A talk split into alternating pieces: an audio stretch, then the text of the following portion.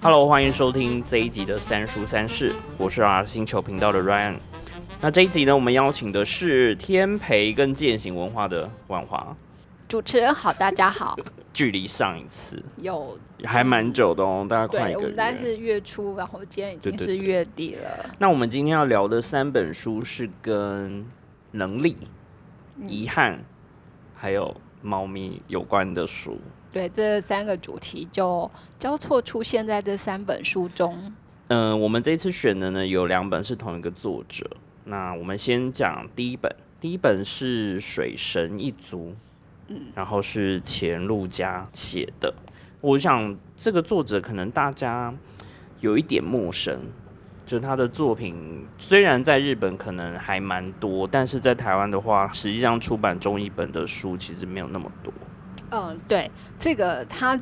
嗯，这一位作者，我们先简单介绍一下好了。他其实，呃，一九七零年生，所以现在五十岁。嗯，五十岁。可是其实他算出道蛮早的。嗯。然后他出生在日那个北海道的札幌，就是一个北国的作家。对，所以我们可以在他书里头就不时的发现北海道。对。而且就是他会带我们进入寒冷而奇妙的世界。对啊，就是他作品里面蛮常出现这些景象跟天气嘛。嗯，他其实写作的类型很广泛。嗯，比方说他第一本出的那个《夏光》，嗯，他其实是在讲算是少年成长故事啊。然后他第二本叫《普罗梅修斯的眼泪》，这一本书其实读起来就是带有点。惊悚跟恐怖的气味，可是其实他是在讲那个就是受虐的儿童，然后他们就是长大成人之后，嗯，心理上所产生的那种黑暗。因为他的小说路线大概就可以从第一、第二本里面慢慢可以推出来他的路线，就有时候会有一点点惊悚跟呃神秘。神秘感，然后另外一种就是有一点成长。他就嗯，他就是写这个这类型的那个小说，其实很有他自己的味道。对啊，因为当初我是先读到《水神一族》这一本书，然后当初读的时候，我有很沉迷在他形塑出的那种很神秘，然后又很唯美的一种感觉。可是，就是好的这本书，其实会有让人家非常意想不到的地方。就我们刚才讲，它其实就是在北海道。嗯。然后我们知道呢，北海道其实呃算是就日本比较北边，然后蛮荒的地区。那一开始其实是只有当地的原住民，嗯，爱努人，嗯，在那边生活。对。那可是就是日本大概在明治时代以后。嗯，慢慢开始开始有移民过去，那去发展对，就有点像是之前，就是以前，比方说新英格兰人、英国人会移民到美国那样去开垦新的那个土地，然后所以那个时候其实整个北海道的因为面积非常的广大，呃，所以其实也吸引了很多移民的人去那里。那他的这个故事呢，其实就是从。就是讲这样子一个本来是在日本的那个本州上信州生活的一群人，可是因为整个家乡就是包括土地破坏啊，然后气候变迁，然后等等，对，所以他们必须要去找一个新的地方。那就整个村落里第一批移民有哎七人团，嗯，然后后来就呃到那边去垦垦。呃，拓荒拓荒，对，然后就当然拓荒都是非常辛苦的事情，而且就是呃，他们其实跟我们一样，就是对于比方说要离开家乡这件事情，也会非常的谨慎。嗯嗯，那可是后来就是还是会举家迁移过去嘛，所以这个到了就是后来到明治时代，那北海道那边其实也算是有。一定程度的那个发展了，嗯，然后甚至他那个时候就是，呃设立了大学，北海道帝国大学。对，他其实还蛮厉害的，所以后来陆续都一直出现在那个小说文学作品当中。嗯，那这本书的作者呢，其实他就是当时在那个地大念书的高材生。对，可是他们他有神奇的。遗传跟能力，就这又是有扯到，就是跟家业有关。那有些人，呃，可能他出生的时候就已经注定了他必须有一些使命要去完成嘛。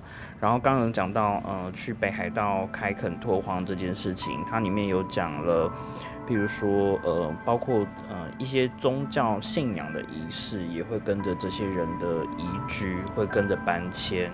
然后再就是你不同的世代，他们面对这个所谓传统这件事情是如何去看待？对，那这本其实好，这个故事的开始就说，哎，他们从那个信州的安边村，嗯，那移到北海道，在那边建立了一个新的村庄，嗯，然后呢，他们之前原本在那个安边村就有一个呃信仰，叫做那个呃乌日跟水兽，嗯。嗯。这个其实跟水有关的神，那个起源其实可以推到更早，他们的古世纪对里头其实都有。那他们非常重视水嘛，因为日本也是那个农耕，嗯，尤其特别是在北海道那边，他因为明治之后他要开垦。要拓荒，所以他必须要种植一些不同的农作物，因为它地很大。对。然后再就是，呃，当时的饮食习惯跟现在我们知道日本人很不一样，所以他会有种一些，比如说像我们之前讲马铃薯，嗯，然后一些蔬菜，其实都是外来种。还有卖、荞麦。对的。那里面这边就有提到，就是他们当初的故乡岸边村是以稻。稻作为主，所以跟稻有关就是水。水对水就很重要。然后呢，可是他们就嗯有一个传说，就是如果有人死掉了，可是他心里还有遗憾未完成，那他死后就会化为鬼魂。那化为鬼魂之后，其实就会为他们这个村庄的水源带来那个。呃，不好的影响，然后包括它可能让水变浊，无法使用，或者是就是出现了那个剧毒，然后无法耕作。那可是其实就刚刚讲的，耕作对于水源的需求是非常大的，所以他们就必须要借助他们就是具有能力的人，然后来解决这个问题。这个就是那个水源的守护神。对，然后他们叫做水手，那水手大人好，然后跟水手大人相对的是乌木大人，嗯。嗯，那这是在他们这一组里头，其实就是很特别的一个存在，两个其实算有一点对立，就是嗯刚好互补吧，嗯，那乌所谓乌木就是眼睛同人非常黑，嗯，然后呢，很有戴那个新的隐形眼镜。他黑的那，他书上有形容他的黑是怎么样的黑。嗯。那可是其实，呃，具有这种乌木的人呢，就是一个特定家族的嫡长子，对。然后这种具有这种眼睛，白天跟常人无异，甚至他的视力会非常的好。可是，一到那个傍晚晚上，就会出现。对，像夜盲症那样子的状态，所以他们到晚上其实是无法那个自由在外活动。其实这个，嗯，在很多写到跟能力或是魔力有关，它都会有限制。那这个限制都有可能是很决定，比如说这条血脉接下来怎么发展啊，或者说他在心理层面如何去面对这种。限制要如何突破？就是你再怎么强大，它还是有一个极限在。对，那所以像这一组里头的人，那既然产生了在白天视线好，可是到晚上眼睛就失去作用，所以他们相对的就有一位水手大人，他的特色就完全相反，变成他的眼睛其实在白天就是会畏惧强光，可是到了夜晚，其实在没有。灯光没有任何光线之下，他却能够看得非常的清楚。那这两个人呢，他们就担任了这一个村庄，他们这一组的守护者。嗯。只要有鬼魂出现的话，那任何就是象征会带来不祥的状况发生，就是必须这两个人要联手。做对。然后水手的水手的作用就是，因为他晚上能看，嗯。嗯，所以我们也知道，就是鬼魂是晚上出现，对对对对。那所以他必须就听从乌木大人的命令指示，然后乌木跟他讲看，那他就。会用他的特殊的眼睛去看，那那个鬼魂出现在水池上，到底有什么遗憾没有解决？就必须要让其他人去把这个遗憾去做。对，其实就找出这个遗憾，然后把它完成，这就变成是那个五母五母这个。职位，算是职位嘛？就具有这种能力的人，他必须要做的。然后，所以全村其实对于乌木、对于水手都非常的敬重。然后，只要乌木的一句话，其实他们全村的人就会就会完全的遵守。然后，不论就是即使牺牲自己的性命也在所不惜，因为必须要让这整个村子其他人继续那个存活下去。然后刚刚广华有提到嘛，其实就会发现说这两个角色对于这一组的人来说很重要，就是各自要担负不同的职责，然后要去解决这些人他们呃平常生活会遇得到的问题。那这个又跟血血脉相承，然后还有他们的阶级，其实你在那个小说里面都可以看得到很清楚的不同。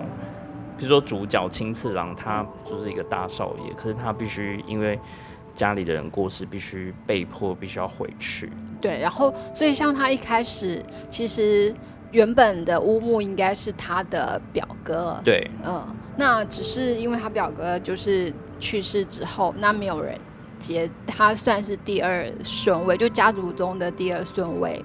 所以当他就是还在学校，就还在念。那个地大就被叫回来说：“哎，这个有事你要那个来解决的时候，他一开始其实是很就是很不甘抗拒，对，然后就一直跟来接待他的那个人说：啊，我只是回来那个祭拜我表哥而已，然后我很快就要回去了。嗯，他其实一点都不想承担这个族原先的这些规定或什么，而且对他来讲，就是哎我。”去念了大学了，而且那种就是鬼魂的遗愿未了，然后让水变色，就是他觉得这根本就是迷信啊！这是可以借由科学来找出那个证据的。因为他受高等教育，对，所以他就就觉得那这个村子。他们文化中的这个传统传说其实是可以改变的。就对他来说，有他觉得不是那么合理，或说他觉得这件事情好像不是那么绝对，没有说只有这样子才能够解决方法。对，那包括他的眼睛的问题，那他也就是开始，比方说就有点去看看翻翻那个遗传学，就觉得可能是因为近亲那个之间的。通婚导致可能一些基因上的变异，让他们家族才会出现这种。那如果他去改变这些呃联姻关系或这些规定的时候，也许以后的人就不会再出现像就是乌木这种嗯夜盲症。其实对他来说，这个也是一个比较具体的遗憾，就说他为什么还是。必须要接受这个，或者说家里的呃遗传里面就会遇到这样的问题。对，那他也是想要试着去用比较现代科学的方式去解决。嗯，好，可是当然这个都是在理性层面来讲，可是这个故事呢的发展当然就不太可能遵照那个理性的原则进行下去。我读的时候都觉得很像言情小说，而且更。哎，直接破梗嘛？其实除了言情之外，还有现在更流行的，就毕业了。对，是啊，这让人非常的压抑。因为你看，就是好，他这个时代大正，嗯，明治大正时候，然后它就是有这种大正浪漫的感觉，就包括嗯服装的衣服，然后你会看到里面有西化跟洋。泼墨山水的和服，看起来好美哦。然后他又在描写那个水手大人，然后就是十五六岁的，算是青青少时期，然后 肌肤长得很小心，青少。雪白的肌肤，然后他描写他的唇身上有香味，对，会飘着淡淡的那种薄荷香味啊。因为你看，在夜晚那个青次郎嘛，就是。看乌木看不到的时候，他只能用其他的感官去感觉到另一个人的存在。那相反的，对方是在夜里面看得很清楚的。所以当他们在第一次碰面的时候，我觉得他们每一次见面都是一个 困难，困难。对，就是 一个是要瞎子摸象的概念，另外一个就是，哎，我看得到你，可是如果你想要看到我的时候，我又眼睛得闭上，就是那个灯光的调整。就是这个设定，我觉得小说家其实做了一个很有趣的 setting，在呃角色的人设上面，比如能力互相稍微一定是有抵触跟矛盾，就是天哪，我没有办法在跟你在同一个状况之下见面或看得到彼此。对，然后所以，可是他们又又同时必须要互相合作，嗯，然后可是就是当他第一次见到那个水手。大人的时候，就是震惊于她的美貌，可是他同时又对于好这样子一个一个看起来纤弱的人，可是他却从小因为整个信仰的关系，算是被就是有点有点软禁的感觉。他无法去接触其他同龄的那个小孩，也没有办法上学，然后就是学习，对，然后就只能自己一个人，然后只有就是陪伴服侍他的那个婆婆，帮他打理生活上的一切。而且很可怜，是只有他是可以在夜晚看得到鬼魂，所以他有很多重的孤单跟寂寞加在一起。嗯，所以这也变成乌木就。就那个，就青次郎就向他立下一个誓约，就是我一定要找到医治你眼睛的方法，让你也可以跟一般人一样。对，然后我们就发现，哎，这样子的那个誓约其实也贯穿了这整本书。嗯，就是很约呃彼此约定的部分。对，然后像它里面必须要稍微有点就是跳出来讲，就是它在里面的场景。跟一些交通移动，你会发现这就是呃现代化。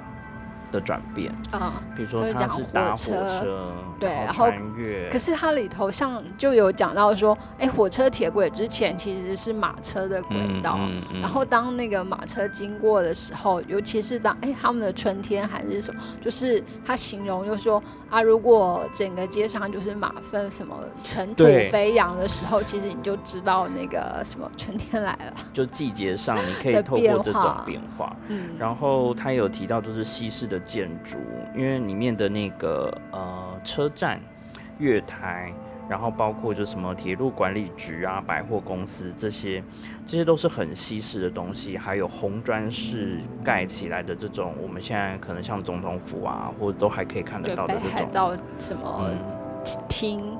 对，这都是非常代表性的地标。然后再就是它。透过这样的移动长途去改变城市跟城市的感受的时候，你会发现，他要回去的是一个曾经象征的是开发，但是他某一个部分是很保守守旧，然后他自己呢又要从很现代的地方移动在更更更北。嗯，对。然后好，那我们讲其中一个故事好了。对，那你会挑哪一个故事？呃，我会挑那个妈妈。哦，母子母亲，对，这一段的那个开始是有一个人家的小妾，嗯，然后她因为难产而死嘛，嗯，可是就变成了那个鬼出现在那个池子中央，嗯。嗯，那当然水手就是看到了这样子一个女子，而且第一次看到那个鬼出现的时候，他说那个鬼。其实是就是他觉得他要来爬，就是对，就是靠近他，想要把他拉下去的那种感觉。嗯嗯，就他一开始感受到的东西，跟后来知道的真相其实不太一样。对。然后又讲到就是养育育儿这一块，就是他们经历过什么样很辛苦的部分。嗯。就是比如说没有奶，然后他要怎么样去养小孩，然后再就是小朋友，比如说有没有什么先天的疾病等等，这些我觉得。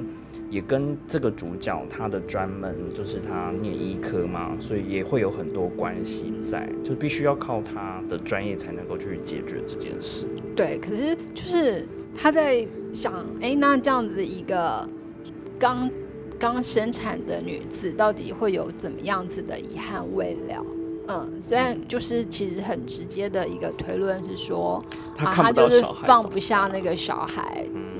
因为你好不容易可以生下他，但是你没有办法看着他长大，这个对于妈妈来说，就是你会有内疚、自责，然后也会有很多很多的遗憾在。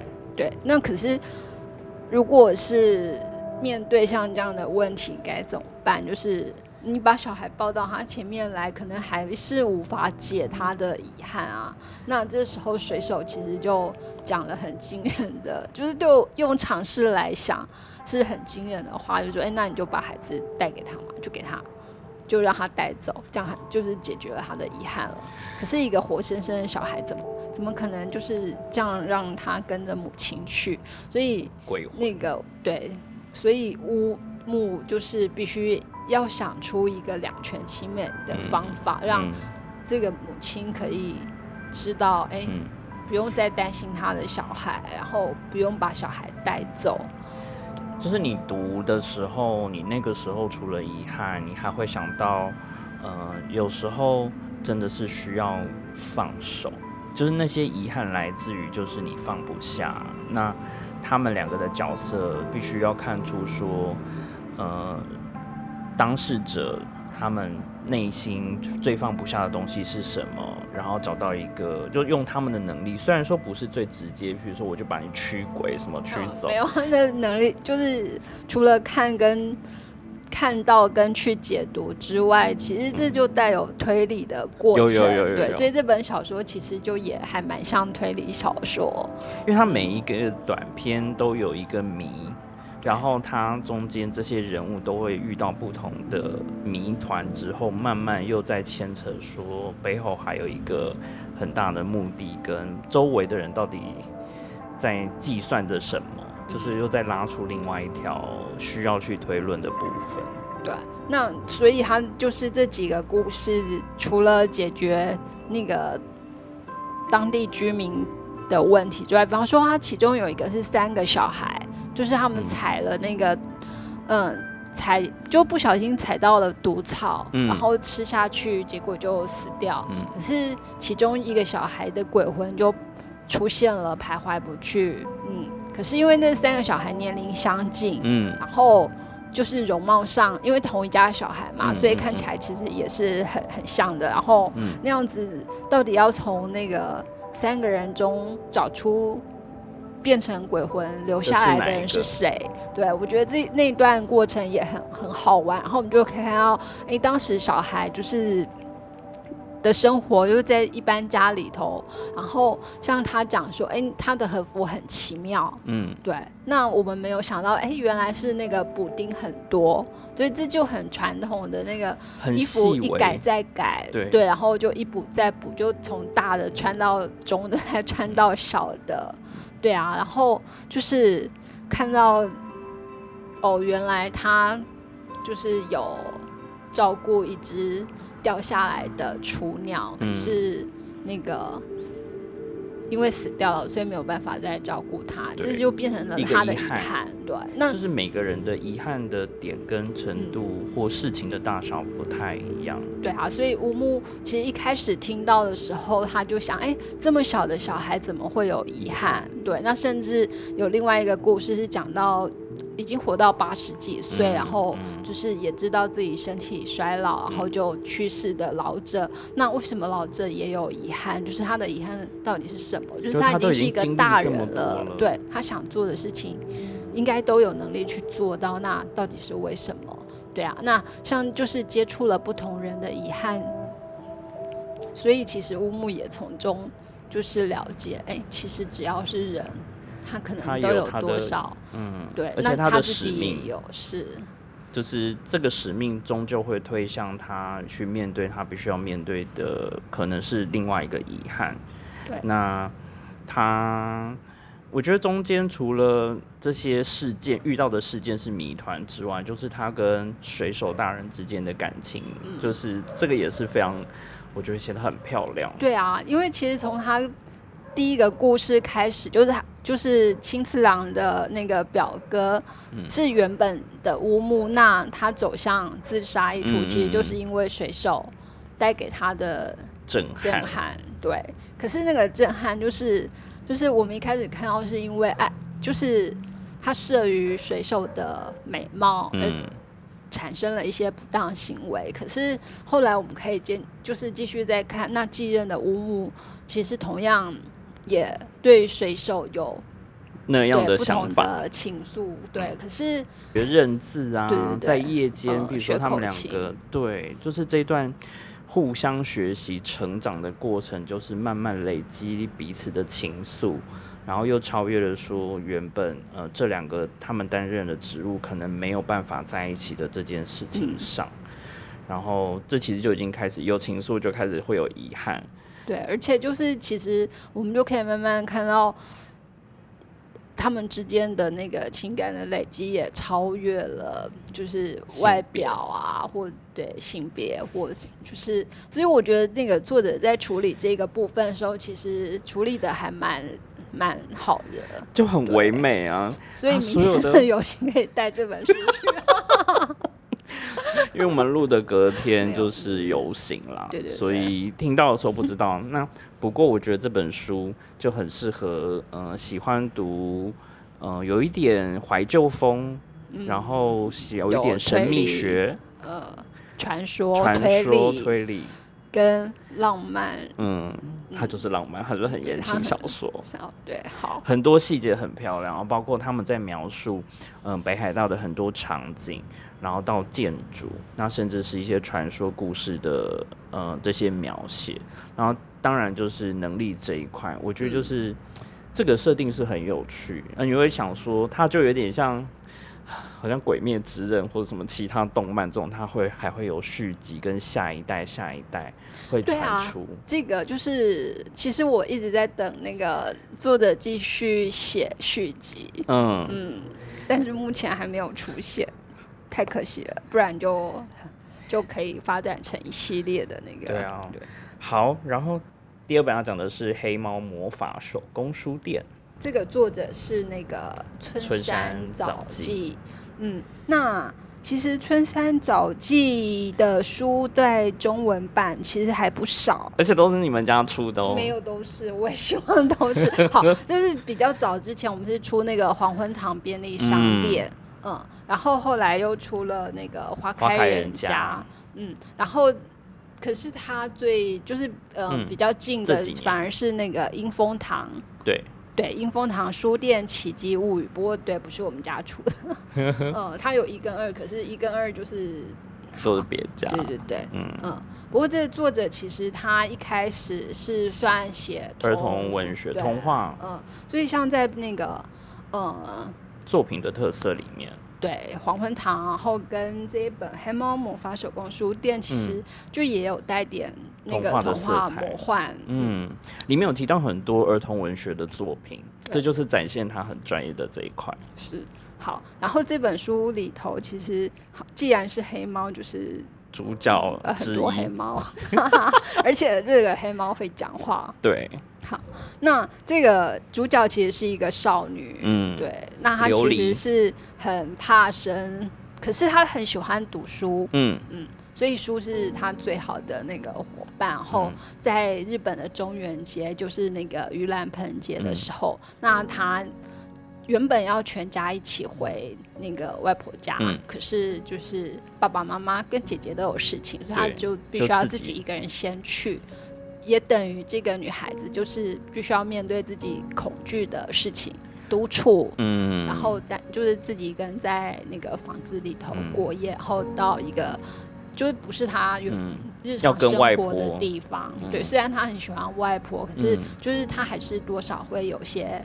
嗯，恐惧跟害怕，因为感觉他们就是从小跟外婆不是那么常在接触，然后在家人之间的关系跟相处上好像会有一点点距离，然后他可能就是因为这样，他的个性就很喜欢读书，就是躲到书里头的世界，然后去享受书里面的幻想啊等等，所以，但他其实某方面来说，他也是充满好奇心的孩子，对。他其实很就是，呃，很喜欢到处走。嗯，我觉得走路那一段其实很有趣，就是他会慢慢去观察，就是沿路经过的东西，然后包括他后来进入到一家很神秘的 洋馆，是吗？然后其实一开始是他第一天去要去外婆家的时候，就遇到有一个男人，嗯，就是。奇妙的男子，他就提了一个手提袋，然后看到琉璃装书的袋子破掉了，就把那个袋子给琉璃，然后就顺便问他说：“哎，你知不知道这附近有那个手工书？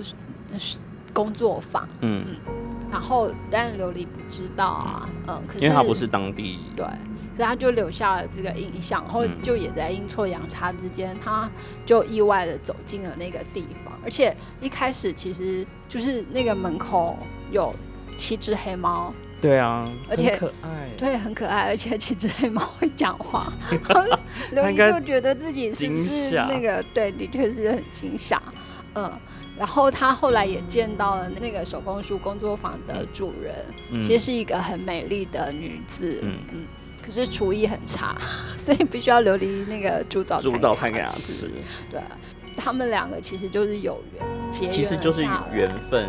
然后再就是，也因为这个缘分，让他就是再多对他的家人跟就是周边的事情，还有更加了解。比如说，他奶奶是呃以前爱上美国大兵，对，然后也有待过重生，嗯。然后妈妈又而且他奶奶有神奇的能力，就是说可以看到幽灵跟那个嗯跟鬼魂，所以这又是他的能力。特殊能力。对，然后琉璃他小时候那个琉璃的妈妈就说：“哎，其实琉璃好像会听见那个书在哀嚎的声音，嗯嗯，因为他就会帮。”他妈妈从那个班上带回来书，然后看到破损或什么，他就会很细心的去那个修复它。对，所以其实对琉璃来讲，就他真的对书的那种是有感，对，而且就让他真的好像可以听到那个书的种种。那这个就是他很特别的能力。然后也因为他来到这个小镇，然后到了那个。呃，工作坊之后，其实就更加深他跟书之间的连关系，对啊，嗯，因为像他到的时候，因为其他家人都还没有到嘛，那别人说后来就是奶奶有受伤，然后要住到医院去，然后奶奶其实就有点担心，他说，哦，他这样子一个人在家可不可以？然后但是琉璃就跟他讲说，我自己一个人可以，就是我自己会煮东西吃。那这时候也会出现另外一个很感觉很绅士的爷爷。就是那个电器行的丹羽爷爷，那就感觉哦，那应该就是守护着老奶奶的一个男人。对啊，他有讲，就是奶那个奶奶在这个镇上其实非常受欢迎，大家都会那个很帮他怎样帮他怎样。对，所以小时候其他邻居太太也帮忙照顾过琉璃。嗯，对。那所以其实他到这个小镇来，其实其他人也都认识他，而且也都从旁给他一些关注。对。然后他跟书有关的那个，其实这整本书都是他跟书跟魔法之间的关联，对吧？那听起来很玄妙。嗯，就是其实书，我觉得他有一句话，就我还蛮喜欢的。他就说：“哎，其实每一本书都是因为一个人而存在。”嗯，对。那这个书其实就的确就是，嗯，好，对一个人的那种关联是只有那个人跟那个书。就是其他人想不到的对连接方式。那所以像他的第一个故事，其实是大家耳熟能详的那个金银岛。嗯，可是我们就可以看到他在这个故事里头，哎，他怎么样去影响一个一个小男孩，到他后来长大成人，要去找到一模一样的那一本。对，然后或者是像他第二个故事，就是两个两个，哎，算是小学生，嗯，可是就是其中一个拿哎拿了 B 的书，嗯，然后就一直到大的时候。他要怎么样去归还？对，要归还那本书，而且他又要去修复。对，这也是一个遗憾。对啊，因为就是可能在当下就是一个恶作剧，或者是一种嗯嫉妒的占有或什么。对。可是那本书就变成连接他们两个人超过二十年的一个重要的东西。那甚至到后来他们再见的时候，就是彼此在外面。外貌上或者是那个，就是个性上都有所转很大的转变。可是就因为那本书，他们就又重新的那个以朋友的身份在一起。对。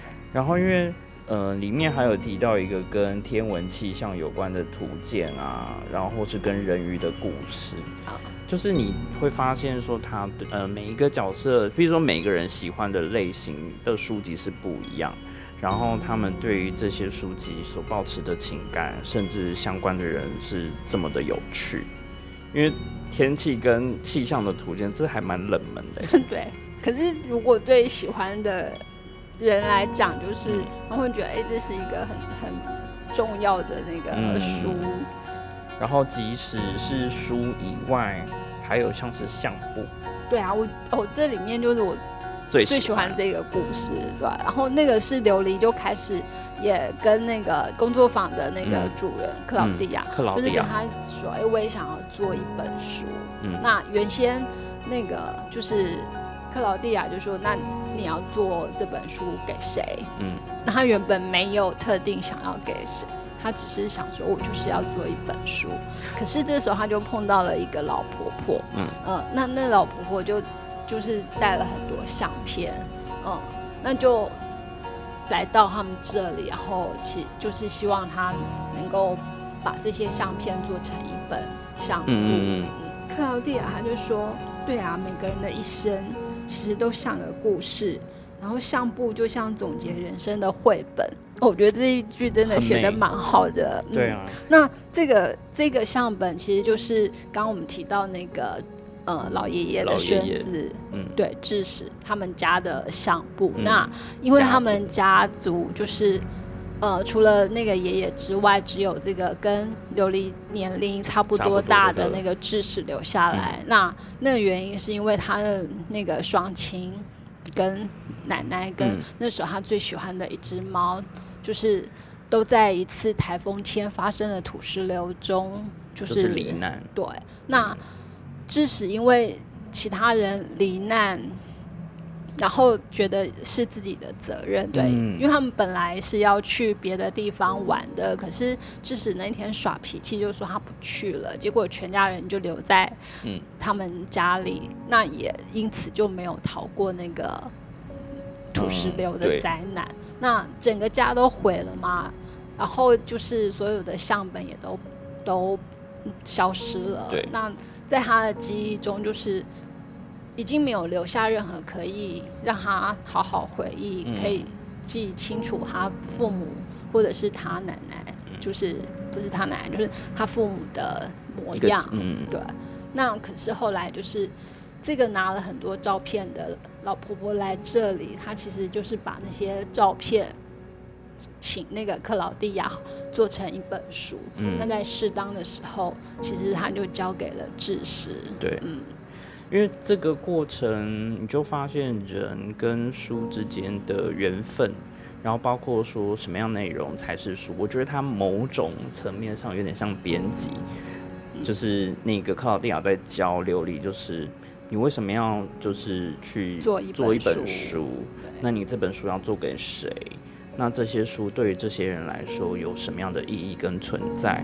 那即便是修复跟修复前跟修复后，或者说你是跟朋友借，那这个是不是就是书才特有的一种传递情感的模式。对啊，是，所以其实不管就是像欧洲一开始的书，其实是很珍贵的东西。那所以他们有这样子的一个手工业，可以支撑，对，一再的把那个书，就是即使它旧了，即使它脱落了，他都有他们都会把它好好的修修复，呃，把这个封面拆掉，然后就重新裱，对。然后在这故事里头用了火蜥蜴的尾巴 作为那个粘胶，好，这个是童话，这是魔法成分。好，那就是像这样的手工书的修复，其实它就是借由书把每一个曾经拥有书的人的记忆跟存在的痕迹留了下来，交到下一个人手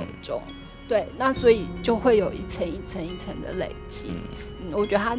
就是在描写书这样子一个嗯功能或者是对历史的时候，其实是非常的感人。那当然就是在台湾的书，可能因为就是现在啊，应该是说现在就是印刷术的那个可以大量复制，所以反而大家对书的感情就没有那么嗯重，然后就可以看完了就就嗯交给下个人。可是。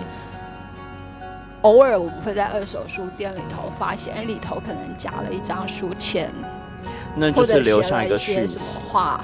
对啊，然后里面其实也有提到，呃，电脑就是科技这一块进入，就是去改变人类去呃写作创作，甚至是阅读的习惯。然后，但是这本书反而就是用另外一个比较奇幻跟怀旧的感觉，再去强调就是书。到底它的重要性，或是说它特别的存在在哪里？因为你说像上网查食谱这件事情很简单，写文章什么可能打打字，可能对于现在比较新的世代的小朋友来说，就是网络原生的这一块，他一出生接触的就是电子，甚至是那个触碰式的荧幕。对。然后没有像说像手工书店这边，每一本书的书封啊、装帧全部都是手工去做，可能对他们来说。对现在人来，小朋友来说应该是很难理解，嗯，所以这本我觉得还蛮有趣，呃，对于喜欢阅读的人，然后包括想要知道一点点关于书的修复，其实里面还是有一些资讯可以去研究。嗯，对，包括比方说你不要用那个胶带，对，不要用那个书背，虽然书背这里很容易脱落，可是你用了胶带的话，就让这本书就。就毁了，它连要修复都会变得很困难很多。嗯，所以应该怎么正确的那个去对待你的书，对，就可以从这本书里头得到一些相关的资讯。还有里面就是有趣的是那个笔记，就是有些人会在里面签名跟呃画重点，然后在这里面其实他又把这件事情变成一个很具象的，就是情感。的的传递，有些人可能因为他拿了别人的书，他想把这个名字涂掉，但是你其实你写上去这件事情就是一个还蛮大的改变。有时候小朋友会涂鸦嘛，就是画不同的颜色在上面，可是这也可能就是一个亲子共读过程中累积的一个东西。但是如果你是电子化之后，就是 不一定有这么有趣。对啊，就是好越电子化阅读就变得越。个人，嗯，就比较难说有这样子，嗯，可以传承。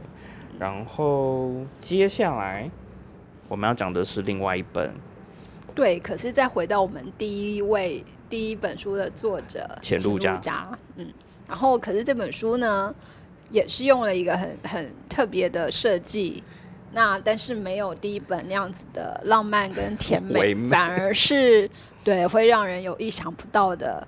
就是看起来好像哎没怎么样嘛，可是下一页可能就会让你全身起鸡皮疙瘩。因为像第一本在讲水神一族的时候，我觉得就有一点点宿命，然后唯美，然后有一点点小遗憾。然后到了黑猫魔法手工书店的时候，你就会觉得说，它每一个小故事都有一很温暖的部分。对，然后让你去回忆跟重新去思考这些事情，就是两本的调性跟我们现在要读的这一本《能力交换屋》其实不太一样。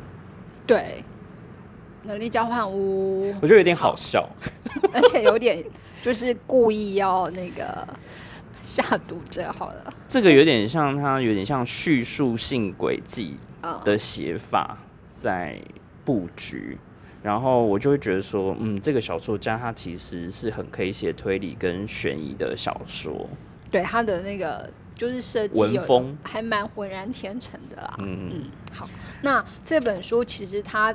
的基本概念就是说呢，有一个地方它叫做能力交换屋，嗯，那不是所有人都可以去。然后里头故事的主角知道这个讯息呢，其实都是在一个很偶然的状态下，就是只有他才会发现。对，就是哎，他突然在街上拿到一包那个像面纸广告的东西，然后也有人是在厕所的。地上看到一个广告纸，那只是因为那个名字太特别了，所以就让他们就是有印象深刻。还有在电视的荧幕，可能在画面突然闪过。呃，那个是球场比赛还是什么？反正就是闪过，然后可能也只有他看到，可是其他同时看的人并没有看到这样子的讯息。好，那这些人呢，就是因为看到了这个讯息，然后他们在某个时候就是突然对自己。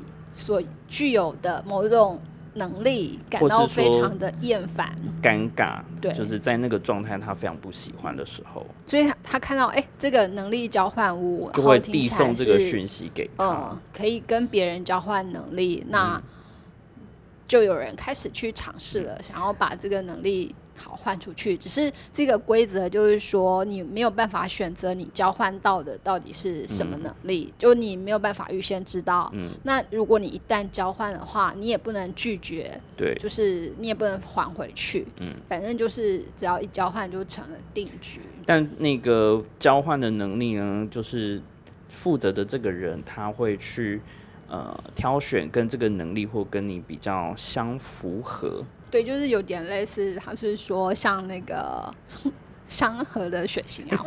当然，那个能力上到底所谓怎样算是相合？其实说什么是对等的？就你用 A 换成 B。对他举一个例子，就是说哦，也有可能就是你舌头很灵巧，可以把那个樱桃根打结。嗯，那你换到的可能是，就是你交换到的可能是一个具有奥运级那个体操技能的。对。这种能力，就看起来，觉得这两种能力到底哪里连贯适合，或者是那个连接度的是什么？嗯，就是我们不知道，可是他就是这样子，嗯，那个被交换。那在进入故事之前啊，想问说，那你有没有想要交换的能力，或者说你想要用什么样的能力去交换一个新的能力？这真的不太好想，对。可是好，我刚才的第一个直觉反应是，哎，我可以那个，就是把好很多天都不说话的能力交换出去，就是 这也还蛮酷的。就是对于呃有一些他常常需要发言的人，譬如说像是政治人物，或者说他必须要补习班老师，但他。遇到的状况都必须要靠讲话才能够赚钱，那 maybe 他其实很厌倦了这件事情。嗯，对。然后可是反正可以用这样子的那个交换到什么呢？就不知道。像我自己就是赌赌，你愿不愿意接受？因为像刚刚在录之前就跟王华有在聊啊，如果是我的话，其实我反而是很想要很多不同的能力。可是如果要交换，如果真的要选一个的，就是。我的个坏脾气，坏脾气是一种能力吗？就是可以很勇敢的去讲出自己很想要的东西跟讨厌的东西，就是比较直大胆的，可以讲一些呃喜好、厌恶、直言，是要到非常极致。就包括就像这本书里头，他提到一个例子，就说哎，他是一个爱哭鬼，然后一去的时候，当然就是那个什么东西都让他哭，嗯。然后那个交换屋的主人啊，就是老板，就觉得哎，那爱哭爱哭是种能力吗？可是他现场就表演，他听到这句话就是有点在质疑，他说他马上就掉泪了。对，这就是要到很极致的能力，就有交换的价值。还有那个呃，雨男。就是他只要一出门，什么要去旅行，都会遇到下雨，然后他永远都必须要参考天气预报，然后只要他想去的地方就会出现雨天的符号。而且就是如果他真的去了，原本出现晴天符号的那个地方，也会瞬间开始刮风下雨打雷。那所以，甚至像他就不能去毕业旅行，嗯，那他也不能去员工旅游，然后也不能就是比方说去海外都不行，对，都不行。所以对他来讲，就是雨雨男这样子的能力是他非常讨厌的，这很极致。对，好，那所以他就是。看到了这个传单，然后就想说，反正也不知是真是假，就姑且一试。其实每一个人都抱着尝试的心态去想说，我就是讨厌我现在拥有的这个东西，但我又没有很明确想说我想要换到什么。对，就是想，而且反正他也没有办法设定我要对我要换到什么，然后他就去那个能力交换屋。那能力交换屋当下就会帮。你用那个就抓那个老板会抓住你的手，然后旁边的那只黑猫会伸出它的那个爪子，就直接刺下去，然后就你就滴出血，血液就会流出。嗯，然后他们就会用一个瓶子装起来。嗯，那之后找到合适的人，嗯，可以把能力跟你交换的时候，嗯，他们可能就利用那滴血吧，不知道。那反正那个能力的主人也不需要做任何事情，只要那个午夜十二点一过，嗯，就就可以了。对。那所以，像第一个故事，主角呢是一个异常就是受女子欢迎，对，女人缘非常好。她本身不是什么，就是长相也还对，长得很普通。可是女人缘很好，就是很多人都很羡慕啊。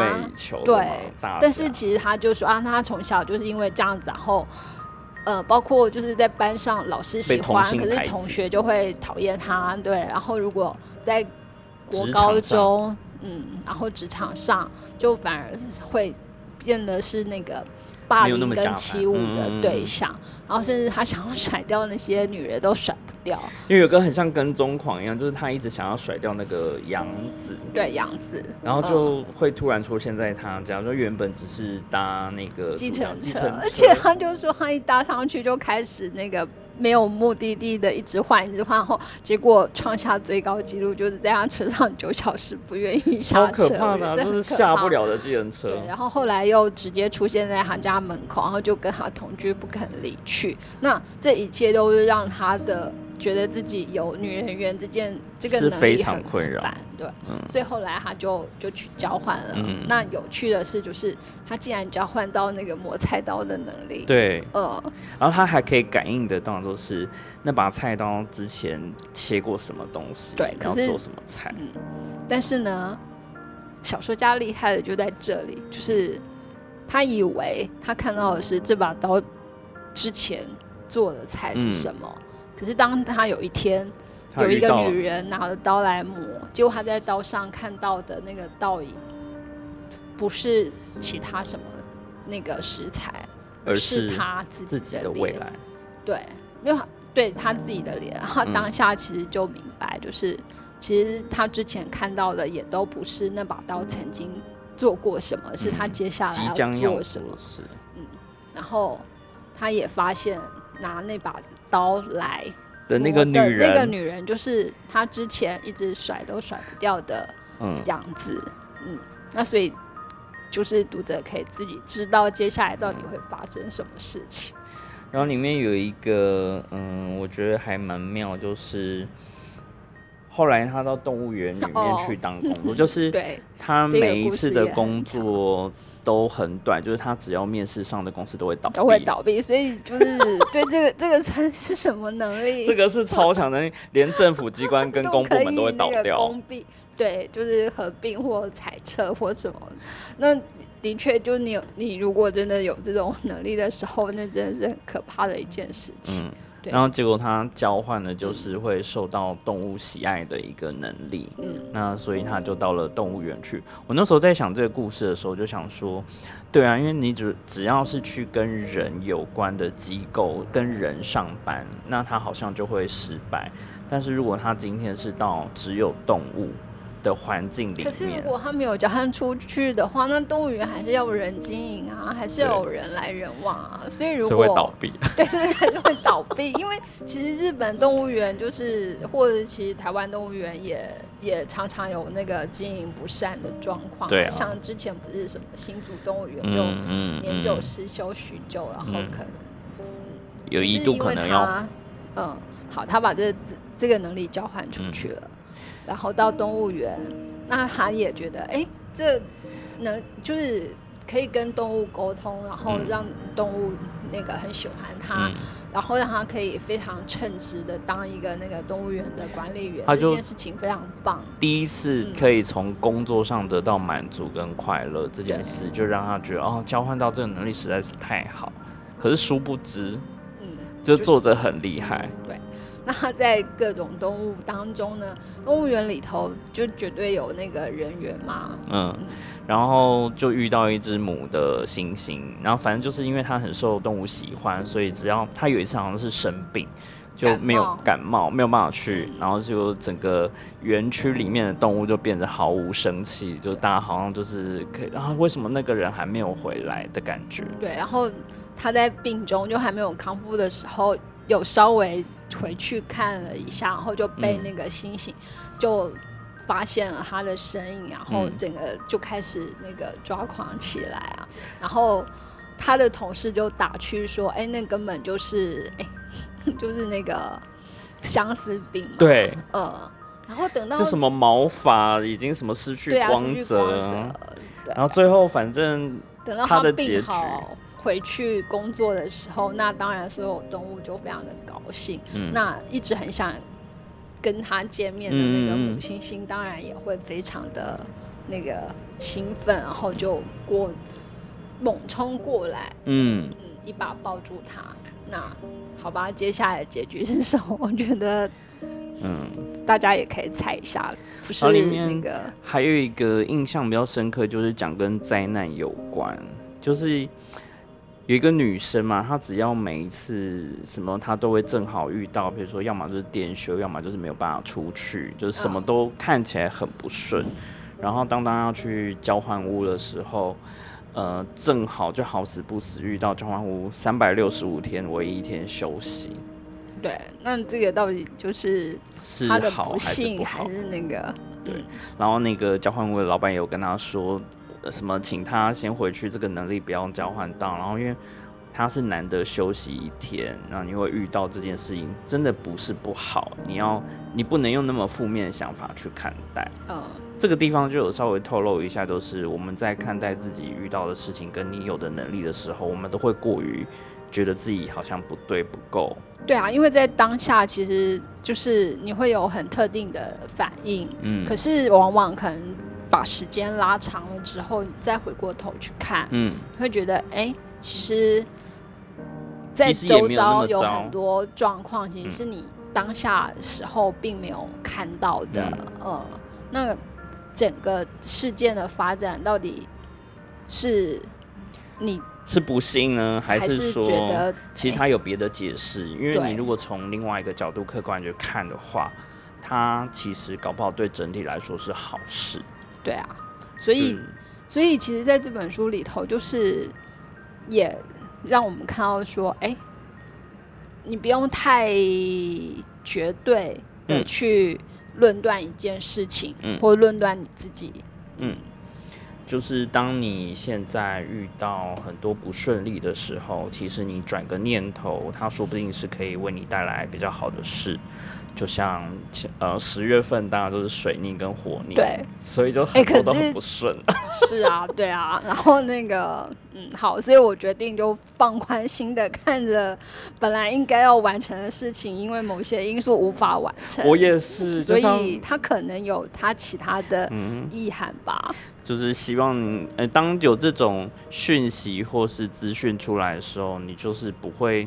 说不信邪，你反而就是那我就参考。那也许他他想要表达是说你要嗯放慢脚步，或者是说用另外一个方式去处理，甚至你可以先搁置它，就是不急。嗯，就像我们之前有一集不见了，所以要重录的概念是一样。不会重录之后，哎，就有新的东西出现。然后另外一个刚刚有讲到，我觉得很有趣，那个什么舌头用舌头可以把樱桃打结的这件事情啊，他在最后面留的结尾也非常的讽刺跟好笑。什么？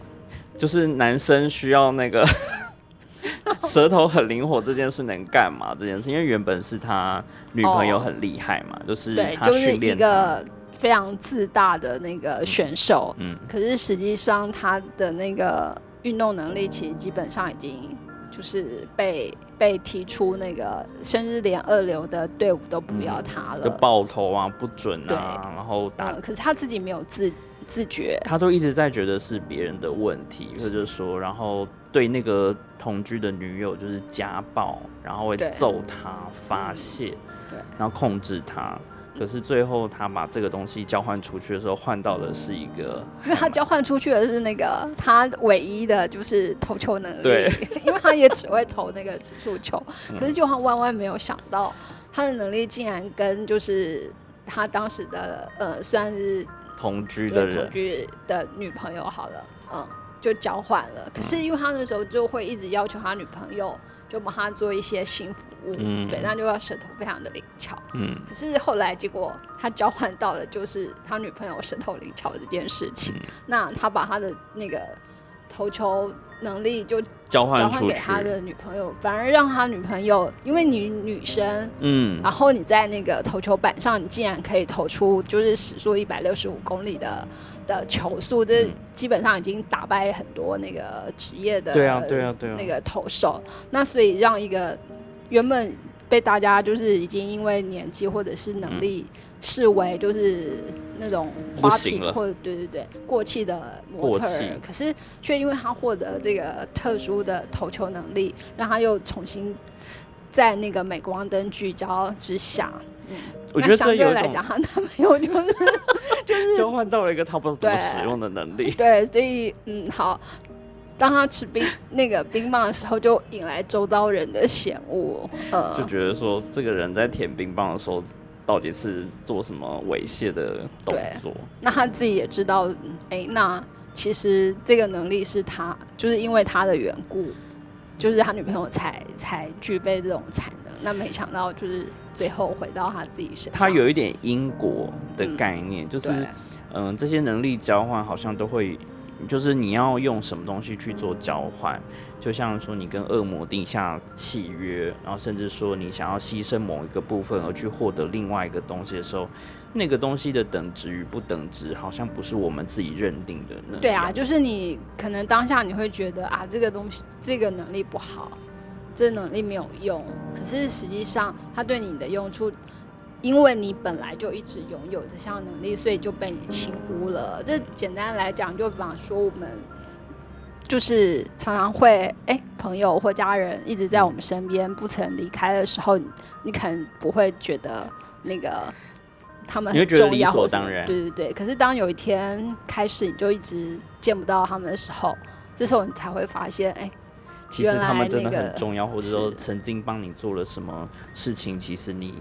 都浑然不知，或者说你就是在很幸福的状态中长大，但从来不需要担心这些。当这些人离开，你才发现。对，那所以这个能力就是其实也有类似的状况。嗯嗯。对啊，所以好啊，就那个主持人一开始说想不到什么能力可以交换出去，对，那就代表你的确非常了解自己能力的那个好优点，嗯，而不愿意放弃它。对啊，就是。我觉得我自己还蛮清楚，说这些能力是我自己很能够掌握跟很需要的东西，才会造就到现在的我。那每一个，比如说坏习惯跟呃小毛病，那甚至一些执念跟固执的部分，都是我的优点跟缺点。然后这一本呢，我觉得这个故事也是写的非常有叙述性的轨迹的感觉，所以你看到最后，你会发现这个故事好像还是有下集的感觉，嗯，就跟水神一族，它好像很适合可以再延伸出新的一代的故事。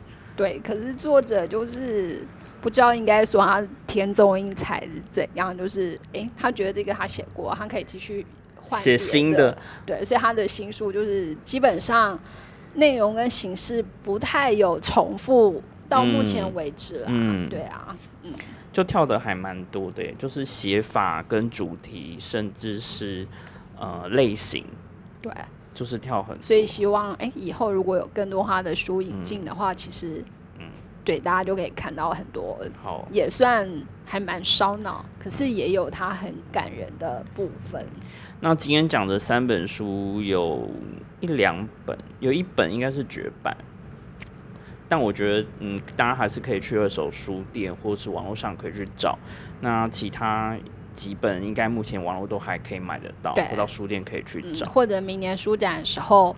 可以去一口气书展摊位上扫光，搞不好就让你发现了很多宝物。对，好，那我们今天谢谢天培践行的编辑王华，好，谢谢大家。好，那今天就是这三本关于跟能力、猫咪跟遗憾的三本书。